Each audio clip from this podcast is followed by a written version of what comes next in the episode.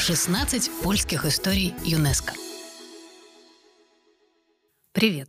Вы слушаете подкаст «16 польских историй ЮНЕСКО». С вами Ольга Яковина. И мы с вами совершаем виртуальное путешествие по прекрасной Польше. На ее юго-восточной границе в Подкарпатском воеводстве сохранились удивительные старинные деревянные церкви. За большую историческую ценность их включили в список наследия ЮНЕСКо и организовали по ним специальный туристический маршрут. И сейчас обо всем этом нам расскажет поподробнее тревел-журналист и фотограф Наталья Майборода. Наташа, привет. Привет. Расскажи, пожалуйста, что это за регион такой, где можно увидеть эти уникальные памятники архитектуры и истории? Вообще, ведь говорят же, что лучше гор могут быть только горы. И я хочу сказать, что это действительно так. И в таком случае одно из самых красивых мест на Земле лично для меня – это как раз Карпаты. Я много где была, на самом деле, и в Альпах, и Гималаях, и на Кавказе, и даже в аргентинских Андах. Но вот почему-то Карпаты, они навсегда остались в моем сердце. Даже не знаю, как это объяснить, но Карпаты — это такое очень особенное место. В нем есть какое-то необъяснимое очарование. И в отличие от высоких гор, которые царапают небеса своими шапками. Карпаты, они очень дружелюбные, они даже местами иногда напоминают море. Складывается такое ощущение, что они волной уходят за линию горизонта, и особенно по утрам, когда плотный туман спускается на эти вот холмы а, и окутывает а, эти зеленые пушистые холмы. Складывается ощущение, что это вот какое-то море. И вообще в Карпатах часто можно увидеть такую картину, когда карпатские лошадки, коровы, они посипывают травку, такая идиллия создается. И вот когда ты видишь всю эту красоту, это, конечно, впечатляет и остается на всю жизнь. И вот как раз среди этих безумно очаровательных, а, красивых пейзажей находятся объекты ЮНЕСКО, о которых я хочу сейчас рассказать. Угу. Это э, много ли их вообще э, сохранилось вот в этом месте, вот этих деревянных церквей? Вообще в список ЮНЕСКО а, включили 16 объектов, по 8 в каждой стороне Польши и в Украине. Я могу понять, почему а, ЮНЕСКО так восхитили эти церкви, потому что деревянное зодчество — это очень хрупкая конструкция, которая исчезает, и с каждым годом а, деревянных церквей становится все меньше и меньше. Поэтому так ценны те объекты, которые сохранились. Традиционно в Карпатах строили из дерева. Там много лесов, Древесина качественная, прочная, поэтому строили из нее не только дома, но и церкви, сакральные объекты. А они вообще, вот э, карпатские деревянные церкви, они похожи на российские, там, на какие-нибудь кижи, вот на то, что в Карелии строят, или это какая-то прям совсем другая архитектура, вот по стилю? Они отличаются. Причем а, строили их те традиционные народы, которые обитали исторически на этой а, территории. Это лемки, бойки, гуцулы, каждый из этих народов, он очень уникальный. У них свой язык, свои обычаи, свои традиции, в том числе своя архитектура. Поэтому и церкви у них тоже отличаются. Они прям как-то... Они тоже строили без гвоздей? Э, ну, в смысле, с минимальным количеством гвоздей? Да. Конечно, не новость, что дерево — это материал очень хрупкий, и время не особо его щадит, а особенно любая, даже самая маленькая, незначительная искорка, она может привести к возгоранию. И еще до изобретения электричества использовали свечи прямо в церквях, да, для освещения помещения. И любая искра, она могла, к сожалению, уничтожить церковь. Поэтому одна из причин, почему деревянное зодчество так быстро исчезает, это вот как раз огонь. Это просто невероятно, что они вообще уцелели с этими свечами, богослужениями. Где находится самая старая церковь? Вот как раз одна из самых старых э, церквей на территории Польши. Она находится на границе с Украиной, в селе под названием Радруш. Церковь называется Святой Пороскевы.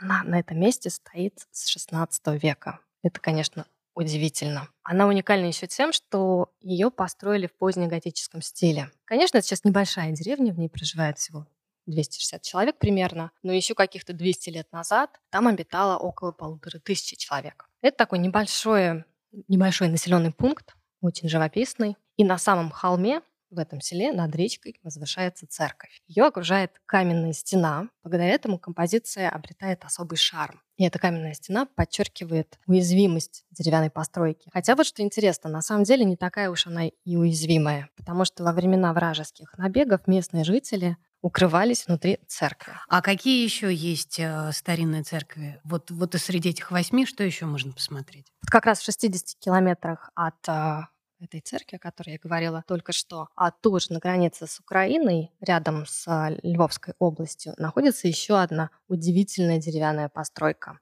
Называется она а, «Церковь Рождества Пресвятой Богородицы». Найти ее можно в селе Хотинец. Построили почти 350 лет назад.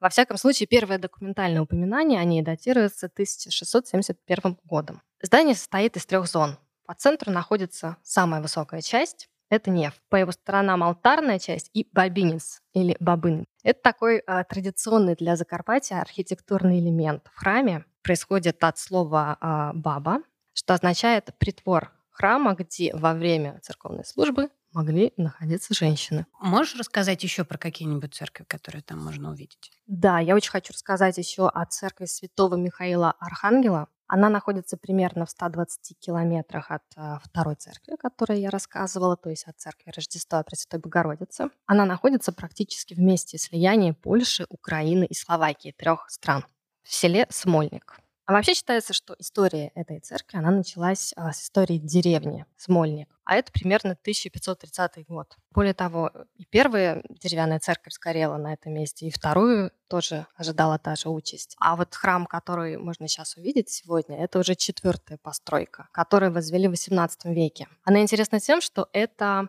Бойковская церковь, то есть бойковский архитектурный стиль. Бойки — это те народы, ну, которые... Народность одна из живущих на Карпатах. Да, которая традиционно там обитала, причем по обе стороны от границы. И бойковские церкви, они очень красивые. Если посмотреть издалека, они напоминают иногда даже буддийскую пагоду.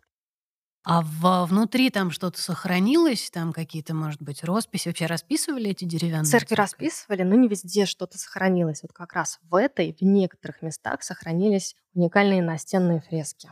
Вообще это большое чудо, что эта церковь сохранилась, что она уцелела, потому что она пережила и две мировые войны, и те времена, когда церкви массово уничтожали. И более того, в этом населенном пункте, кроме этой церкви, исторических зданий больше никаких не сохранилось. Да, конечно, какое-то время она была заброшена, и в ней даже находился склад, но тем не менее а, сама церковь уцелела, и вот даже в ней можно рассмотреть внутри уникальные настенные фрески.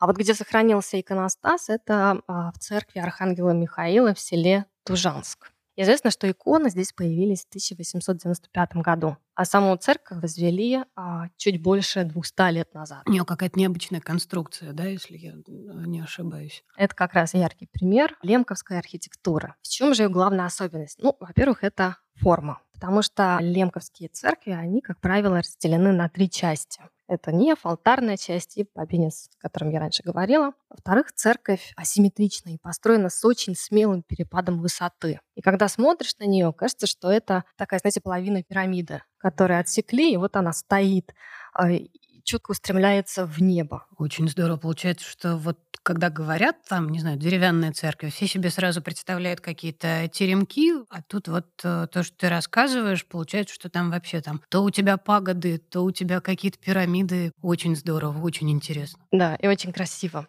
выглядит, во всяком случае, нарядно и необычно. Особенно если учесть, что купола, они такие пышные и барочные, и это все из дерева. Вообще, насколько я знаю, вот на южной границе Польши а, там сохранились не только деревянные церкви, там есть еще объекты деревянного зодчества, и есть даже, вот, собственно, сделали специальный туристический маршрут, который так называется «Путь деревянного зодчества». И он проходит не только через Подкарпатское воеводство, он вообще идет через четыре разных региона, расположенных там по соседству. И вся его протяженность, все вместе там 1200 с хвостом километров. То есть это прям вообще огромная-огромная история. Есть несколько маршрутов, там а, есть несколько основных, еще там несколько с вариациями. Вот. И а, в Польше многие туристические агентства делают специальные вот тематические поездки вот по маршрутам, которые вот позволяют увидеть это деревянное зодчество, позволяют увидеть в том числе церкви, о которых ты рассказываешь, и многое другое, потому что там же не только деревянное зодчество есть. В Карпатах же очень много старинных замков сохранилось, а, старинных очень маленьких симпатичных э, городков, которые вот такие там средневековые, и, э, и не только. И все это можно там увидеть, и вообще говоря, вот это вот Подкарпатье, это считается в Польше таким местом для внутреннего туризма очень важного, потому что там нет каких-то крупных производств, там нет больших городов, там очень чистая природа, туда уезжают палатками, там для того, чтобы наслаждаться каким-то отдыхом на природе, там снимают маленькие домики, вот там ходят на рыбалку, ходят в какие-то походы, едят какие-то экологически чистые продукты, потому что в Карпатах, в общем, все это красиво и вкусно, и там считается, что именно там нужно пробовать пироги, да, то, что на самом деле никакие не пирожки, как может подумать русский человек.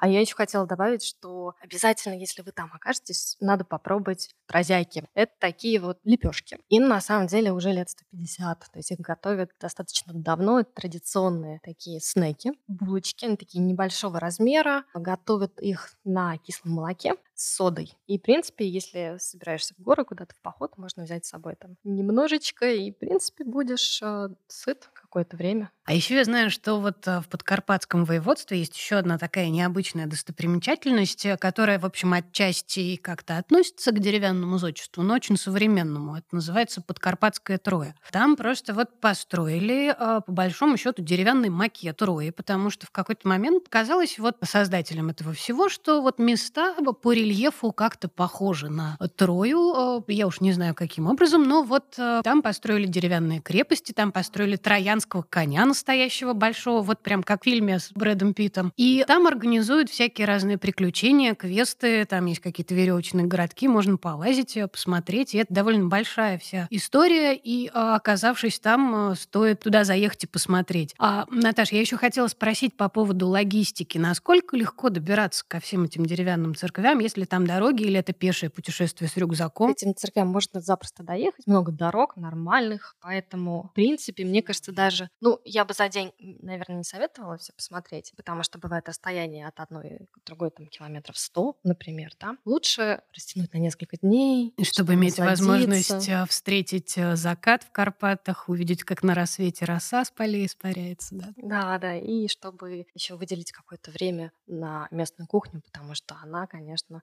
интересная. Местная кухня, она связана с можно догадаться с теми народами, которые там обитали, и обязательно стоит э, попробовать что-то из лемковской кухни. Когда проголодаетесь, попробуйте обязательно фучки. Это такие оладьи, их готовят из кислой капусты, то есть прямо в тесто добавляют капусту и потом обжаривают, как обычно оладьи. Необычно, но очень вкусно. Мало где такое, мне кажется, можно отведать. Получается, что можно поехать в Карпаты и получить такой здоровый, интересный и очень красивый отпуск. Да, и гастрономически обогатиться. Ну, просто горы впечатлений ждут в Карпатах. Наташа, спасибо большое. Спасибо. А всем пока. 16 польских историй ЮНЕСКО.